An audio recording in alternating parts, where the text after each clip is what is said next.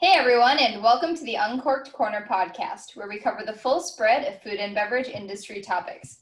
My name is Bianca, PR and marketing professional by day, and food and wine connoisseur by night. And my name is Nick, an accountant with a passion for barbecue, beer, and whiskey. Today we welcome Janie Brooks Heuck, Managing Director of Brooks Wine.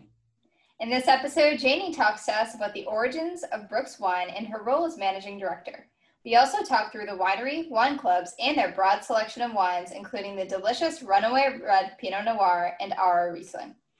If you enjoy this podcast, don't forget to subscribe, rate, and review wherever you listen to us. With that said, let's welcome Janie to the show.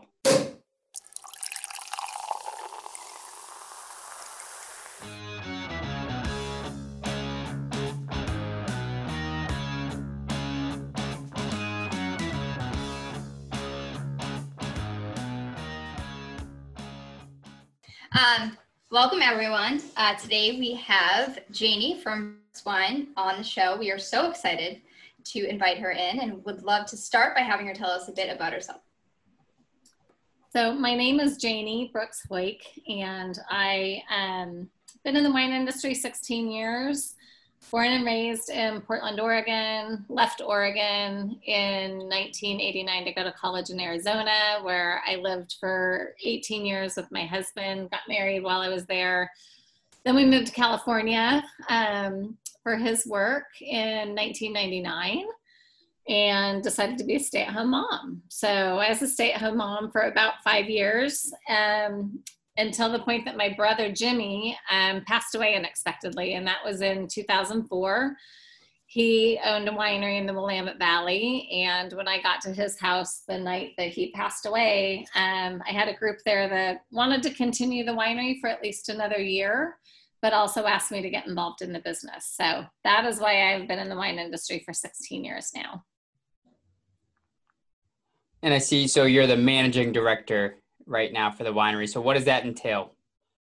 So I do everything but pretty much make the wine. So I oversee all the finances, all the operations, um, the marketing, sales, and hospitality. Um, I support the winemaking team with the equipment they need, the, the grapes that we purchase, um, but I don't do anything with making the wine our winemaker, Chris Williams, was my brother's dear friend and also my brother's assistant winemaker. So he's actually been with Brooks for over 20 years. Nice. And do you have any background in the business management before jumping into it, or did you kind of just learn on the fly? No, I do. I so my degree from Arizona State was in accounting. And I did that for a little bit, but after about four years, I had an opportunity to go work for a startup company where I was the second employee. And it was a healthcare benefits company for Medicare um, eligibles um, program called Silver Sneakers that still exists today. But going in there as employee number two and leaving um, when we had over 200 employees and $50 million in revenue, I built pretty much all the infrastructure for that business. So there was a lot of transferable things to what I was able to bring to Brooks, just not industry specific. That helps a lot. And the finance mind definitely helps translate into a lot of different aspects of the business.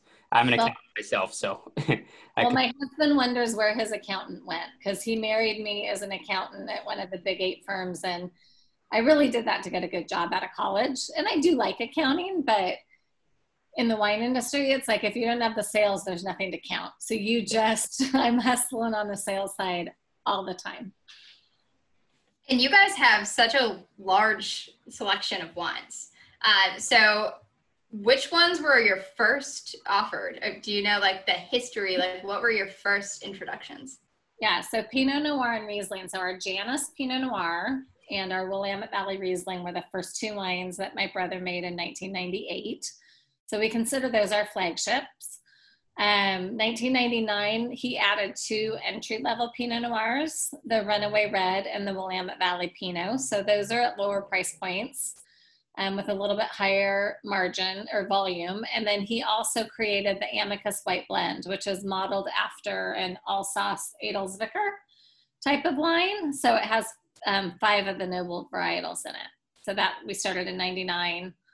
Um, added two additional wines, our Reserve Riesling, the Ara, and the Rastaban Pinot Noir in 2003.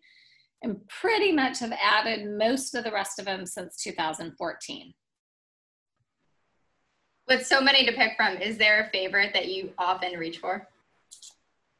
My favorite, my favorite white is always the Ara Riesling, and my favorite Pinot Noir is always the Janus, which is our flagship. But you know, we do we make over 60 different wines, and we do that to really reflect and to appreciate the grower that made the decisions to plant what they planted, where they planted it. And so we really like to show expressions in small quantities. None of those wines are more than a couple hundred cases um, across the line. We have the brands that my brother developed and a few more. Those are the ones that are in national distribution that we make more quantity of. So obviously every year seasonality is going to bring out different flavors in the grapes when you're making the wines. Uh, so is that why you have such a big selection because you don't really want to sort of repeat on the wines instead of having inconsistency with one brand? You just kind of make a new wine whenever you have new grapes. You know, we're always super consistent with our core wines, so the ones that are in the national market, in terms of using all of our different components to get back to a similar style. So that a buyer in Boston is when they buy the Runaway Red, the Runaway Reds pretty much in that same um, range in terms of style without having to manipulate the wine. So all of our wines are biodynamic. Um, we don't do any manipulation. So then what happens is once we've built kind of those bigger pieces, we have the flexibility within the single vineyards to make what we want. So sure, in one year we might need more of like our estate fruit to be part of the runaway red or and that leaves less for the estate bottling. So we always start kind of with that core in mind. You guys have a big focus on sustainability in, in your carbon footprint, and I've seen that on your social pages. What are you doing as a company to kind of incorporate that into your everyday business practices? Well, we've been practicing biodynamics in our farming since 2002. And so we are certified both in the vineyard and in the winery for biodynamics.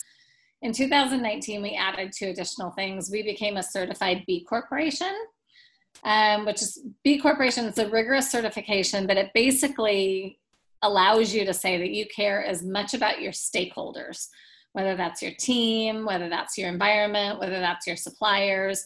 You care about every your community, all of those entities as part of your business as much as you do your shareholders. Um, so it's really about doing business for good and not just for profit. There's only 3,300 companies that are certified in the world. There's 19 wineries, and nine of those are in the Willamette Valley. And we're very proud of that. Um, the other thing we did in 2019 is we joined um, as members of 1% for the Planet. And 1% for the Planet was founded by Yvon Chouinard, who founded Patagonia. And his belief is that we all should be paying rent to the earth, that it doesn't matter who you are or what your business is, we are all taking from our planet and we need to be giving back. And if we all give back a little, it would make a big difference. It is an amazing program. Um, we're so proud of that. And we, we get to direct our funds to one of their certified um, environmental based nonprofits. And so we selected a company called Kiss the Ground, and they are an education and media company about farming and the impact of farming on not only our personal health, but on the climate as well. Nice. And uh, from their work, just to kind of elaborate a little bit on that, are there any specific things that we could look to to see more about what they do? For Kiss the Ground. Yep. Sure. They have a great website. Um, they have a lot of classes that they offer. There is a short film on biodynamics, just a five minute film that we help sponsor about biodynamic farming. And on, I think it's either September 21st or 22nd, they have a feature length documentary coming out on farming um, that Woody Harrelson is actually the narrator for. And um, that's coming out on Netflix. Nice. That'll definitely be an interesting one to check out. Yeah, I've, I've heard it's a little controversial because it is against, you know, big business chemically using farms. So. And as someone who didn't necessarily start intending to be in the wine business, how would you recommend people learn about wine um, if they have no idea where they're starting? Taste, taste a lot. I mean, I think that's the most important thing because people, you either like wine or you don't, or like a wine or you don't. And so you really have to figure out where you're, what you like and what you don't like. And there are no wrong and right answers. Um, there are plenty of different varietals. There's plenty of different regions. There's plenty of different winemaking styles. That there's definitely wine for everybody. Um, but tasting's tasting's the most important. And for people who want to try your wines, where are you available outside of your home state? So we sell our wines to 44 different states around the country. Um, mostly independent retail, so not a lot of the big box retail like the Bevmos or Total Wines and more. We're typically in the small indie shops. Um, and then restaurants. Restaurants was a huge part of our business at the moment. Um, obviously, not as much as it used to be. We also are licensed to ship to 44 states as well. Nice. And um, on that, I also noticed you have a few different wine clubs for people to partake in. So, can anyone join those and have their wine shipped straight to them? They can. And for the people who don't live near Oregon, because often you get great benefits in a wine club when you get to go there, which we of course have. But I realize that not everybody can come to Brooks on a regular basis, even if you're in Portland. You know, we're an hour away. So our 12 bottle wine club is awesome. It ships twice a year and it's really intended for people who can't get to the winery. It's fully customizable. So you could pick the same 12 bottles for your shipment or you could pick 12 different bottles. It's a 25% discount off of retail and your shipping's included. And for every case that you buy during the year, it's the same those same benefits. So it's by far if you can't get to the winery and enjoy the view and enjoy the food, it is by far the best wine club to join.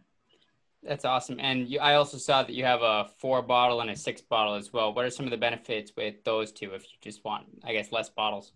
So the the four bottle tends to have our classic wines, which are the ones that we tend to sell in distribution. Um, not as many of the single vineyard offerings.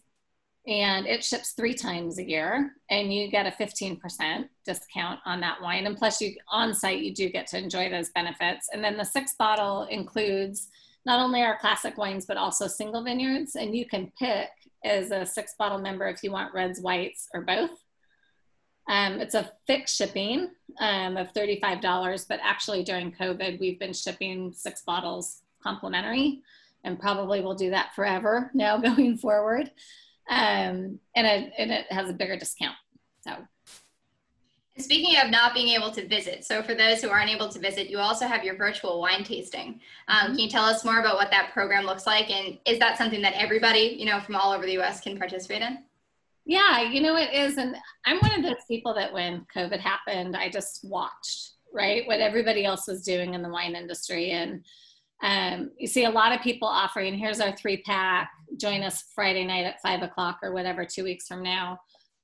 You saw a lot of wineries talking about a wine live on Instagram or live on Facebook, talking to who knows who, not really sure, whoever was watching at the moment. And I just really, it's like to me, the human side and the connection to the customer is the first thing you have to build before you can sell wine. And so we started I got fancy. I named it Sips and Stories. We've now called it virtual tastings because nobody understands what Sips and Stories is. Um, but they're basically customly built. So somebody emails me, they tell me how many people, what date, what general topics they're interested in, because we could do the general Willamette Valley, we could do one just about Riesling, we could do one just about biodynamic farming, whatever is of interest. Um, and we build it from there. So I've done everything. I do probably three to four a week. And they range from banks who are hosting clients to companies who are hosting their team because their team can't get together for regular meetings, birthday parties, wine club members, groups that used to travel to wine regions together every year but can't travel this year. Um, and then we just really customize it based on what's your budget and what do you want to accomplish. I I'm all game because it gives me the opportunity to meet people. And that's one of the, you know, the biggest challenges with COVID is I normally am on the road all the time doing wine dinners and tastings and meeting, you know, the end consumer, and we don't get to do that right now. Um, so the virtual tastings have been great. And then for people that can visit on premise, I saw you guys have a lot of events and experiences that you can have in person. So, I mean, obviously, right now things might be a little bit more limited than usual, but typically, what can people expect to experience at the vineyards? So, for the everyday experience, um, you get a choice of a couple of flights. Right now, we are only doing one. We used to do three. Um, but there's six wines on the flight, and we always have about 40 bottles available for purchase. We have a full time chef. Um, so we have a full menu every day. We also have um, beer on tap, we have cider on tap. We don't really care what you want to drink, we just want you to come drink with us. Gorgeous views. We have big deck, big ground. So it's been really nice this summer. People have felt very safe and spread out. Um, one of the best views in the Willamette Valley. You can see four mountains on a on a clear day, um, looking straight out at Mount Hood, and it's all tableside service. So I really built a place that I wanted to hang out in. Um, I don't like the high pressure sale. I don't like typical tasting rooms. So we built more like a lounge. Um, so it's a lot of fun. Now I'm seeing so much about Chef Norma on your pages and the incredible food that she is putting out. Uh, how long has she been with you guys? And is that, you know, your menu is just so cool and the pairings and all of this, like the food just looks fantastic. Um, can you tell us more about how you kind of steer your menu? Is it seasonal? And, you know, how long has she been with you guys?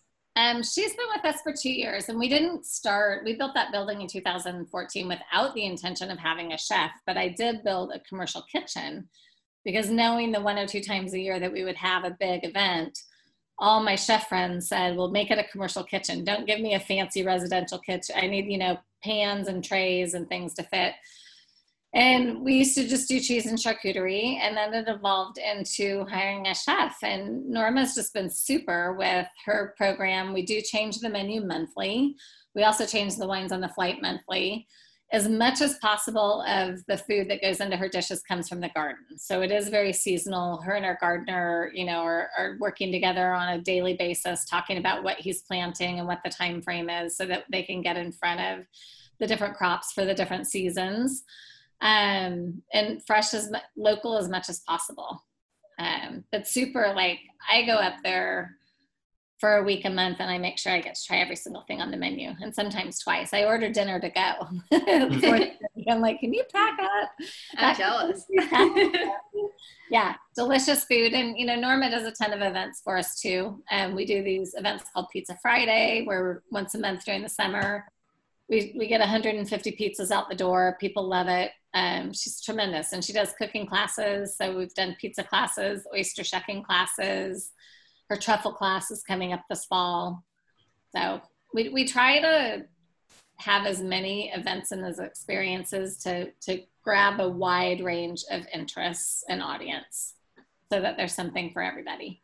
And with the food menu, is there any thought to the pairings when she's kind of coming up with her meals, or is that more of an after the fact? This is what this meal is, and then you find a wine that pairs best with that no, it's a conversation going into the month. So, like this month, we call it our legacy month because it's the anniversary month of when my brother passed away.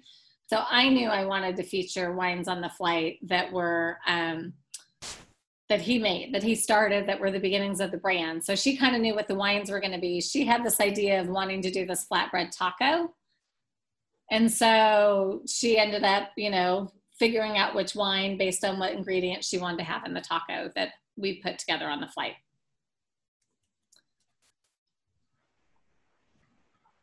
That is very cool. And for the visitors who come and for those people who are ordering, do you find that there are, you know, top sellers all the time or is it very much kind of mixed? You know, it's really mixed. So we we've built our website. Luckily, we just launched a new website in February that was built for e-commerce. And so the shop pages that you see are actually dynamic. So the one that says top sellers, that actually takes the top selling wines and feeds it into that collection. Um, we have a Riesling and a Pinot Noir section, of course. Those can be a little overwhelming, um, which is why we have like our hidden gems. So everything that we make that's not Riesling or Pinot Noir is in the hidden gems, or we have a biodynamic category. So we hope that those collection pages really lead people to what they're interested in. And on that, while you have the top sellers, are there any limited or special edition wines that you guys have out right now that you're excited for people to try? Well, the Cahier Riesling and Pinot Noir are super um, exciting for everyone, and they're limited. And that was a label that my nephew, my my brother had an eight year old son when he passed away, Pascal, who owns the winery outright and is 24 years old now. And when he turned 21, I said, "Why don't you write your own label?" So he didn't make the wines, but our winemaker loved it because I got to tell him he had to make two wines that he wasn't already making. So he got to get creative. But Cahier means notebook in French. And it is because that is how my nephew has gotten to know his dad, is through his dad's journals. And my nephew also writes a lot. And then those bottles come wrapped in tissue paper with excerpts from my, my brother's journals. So special bottling. We do have um, We've only made one vintage of sparkling Riesling and it's been sold out for about eight months. We are releasing the next vintage November 1st. So we only make 400 cases of it.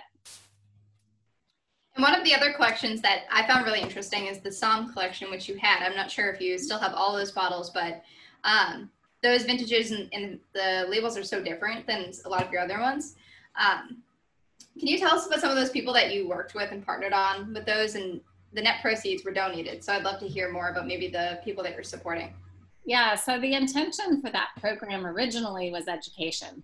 It was to bring somms out from around the country because we we buy from we have our own estate vineyard but we buy from 28 other vineyards and we keep everything in really small lots. And so i was thinking one day literally at a stoplight i'm like i could bring out somms and they could taste 10 examples of a 115 clone and really understand a what 115 clone contributes to pinot noir but also the differences in vine age aspect elevation um, soil type so it started as a program for that so we brought out a bunch of somms the first year and the agreement was you come do a day of education the second day you get to blend your own pinot noir from eight different components and then you commit to buying 56 cases of that at least and taking it back to your store or your restaurant.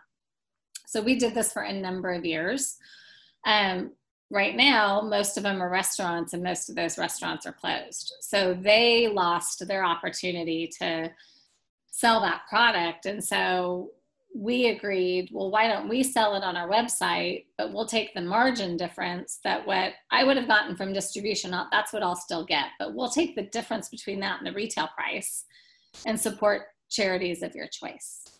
Um, so we have quite a few charities. We have a couple more that'll be coming online before the end of the year.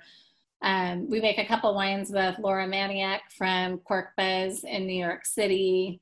Um, Matthew Kaner from a couple restaurants in LA was with us for a long time. Brooke Sable was at Nader in New Jersey. She's now at Gary's um, in New Jersey. Cappie Peete, she's an interesting one because she started at McCrady's in South Carolina where we made her label.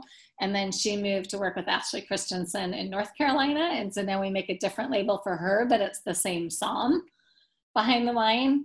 Um, we do make a wine for a country singer. We make a wine for Clay Walker. and the wine is called Concho. So it, those are really fun projects. Nice. And uh, so let's get into some of the wine tasting over here. So I have the 2018 Ara that we've already discussed here. It's one of your favorites, you said. Uh, it's delicious. I've been sipping on it. Do you want to take us through some of the tasting notes that people can expect out of this? I am no expert on wine, so I'm not a good one to comment on that. So I will leave that to you. Yeah, for sure. So the Ara, first off, um, is super special because it's an intentional blend of two of the oldest vine Riesling sites in the Willamette Valley, but they're each on their own soil type.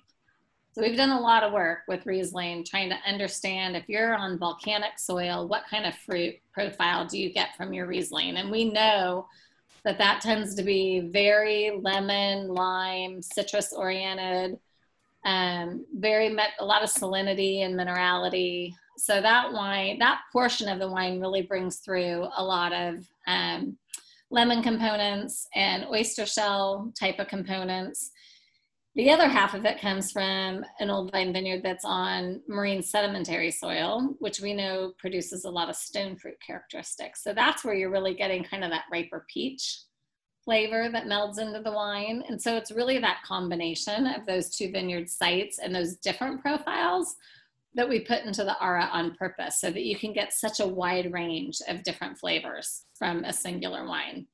It's completely dry, which is also important. So many people think that Riesling is always sweet. Um, there are sweet Rieslings in the world, and we make plenty of sweet Rieslings, but they have really good acid. So our wines are always very food driven. 2018, the one that you have is um, was a warm vintage, so it's definitely you get a bigger mouth feel from that wine.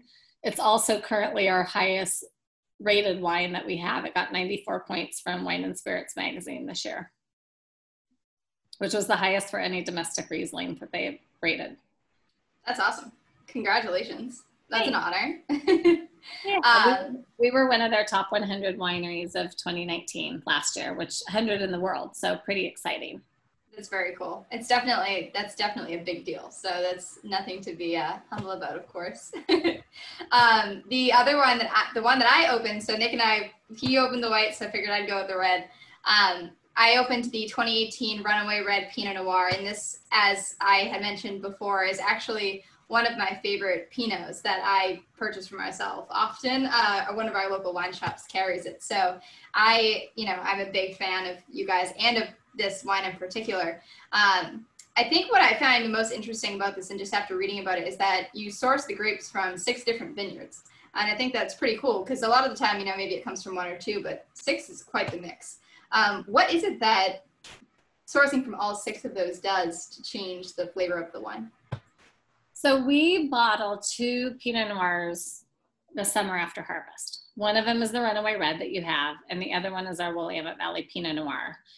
And we will go through the process before we do any of the blends. So everything's still all separate, all separate barrels.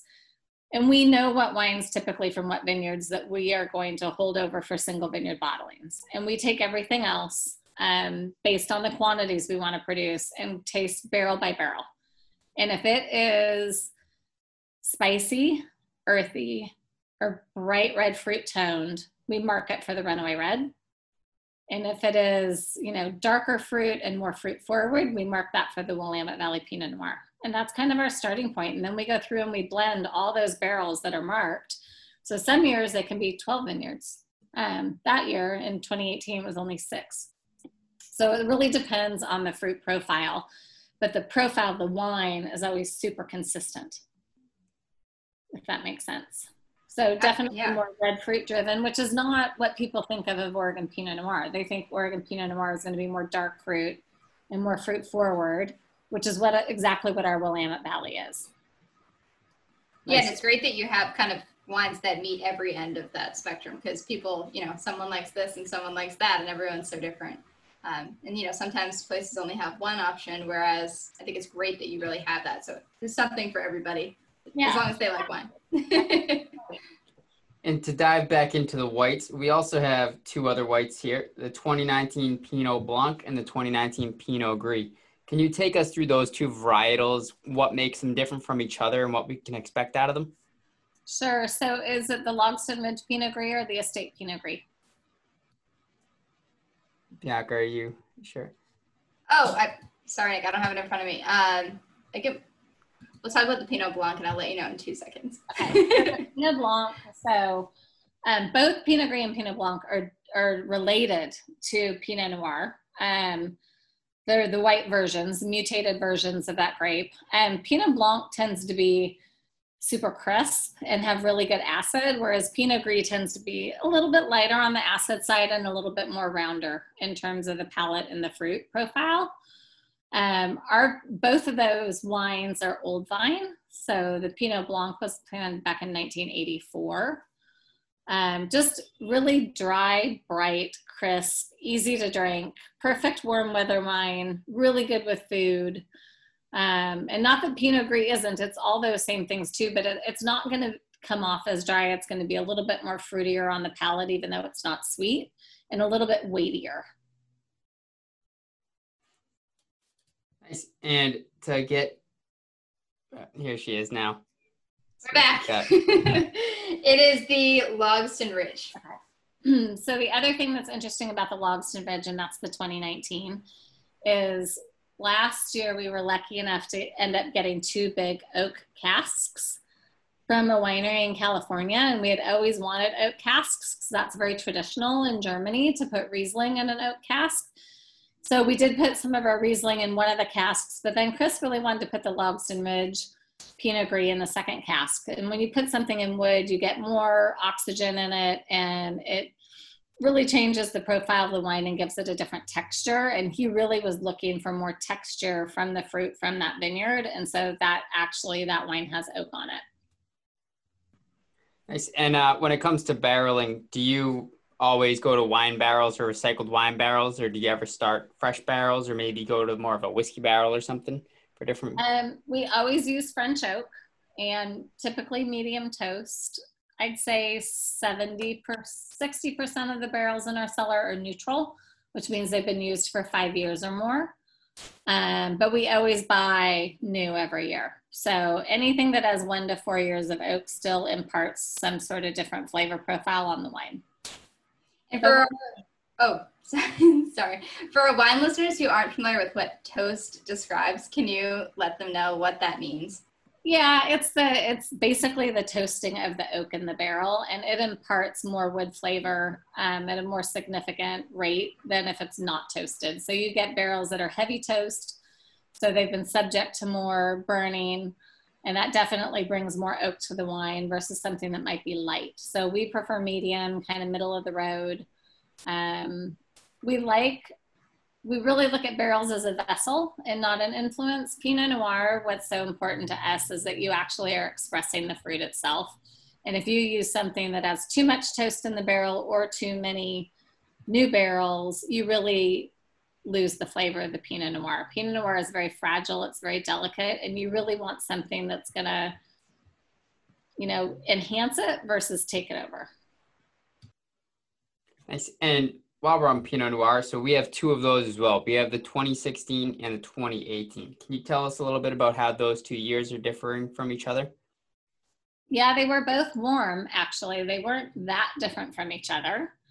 Um, is it the 2016 Janus? Yeah. Yeah, so that was in barrel for 18 months, where the 2018 Willamette Valley Pinot was in barrel for nine months. So if you were to taste that Runaway Red 2018 and Willamette Valley Pinot 2018 side by side, you would definitely see the differences in the fruit profiles I talked about, with the Runaway Red being kind of bright red, spicy and earthy, and the Willamette Valley being darker and more fruit forward. But the 16 and 18 vintages weren't that different. Pretty much 14, 15, 16, 18 were all considered warm and probably the warmest vintages on record in Oregon. So a little bit riper in style.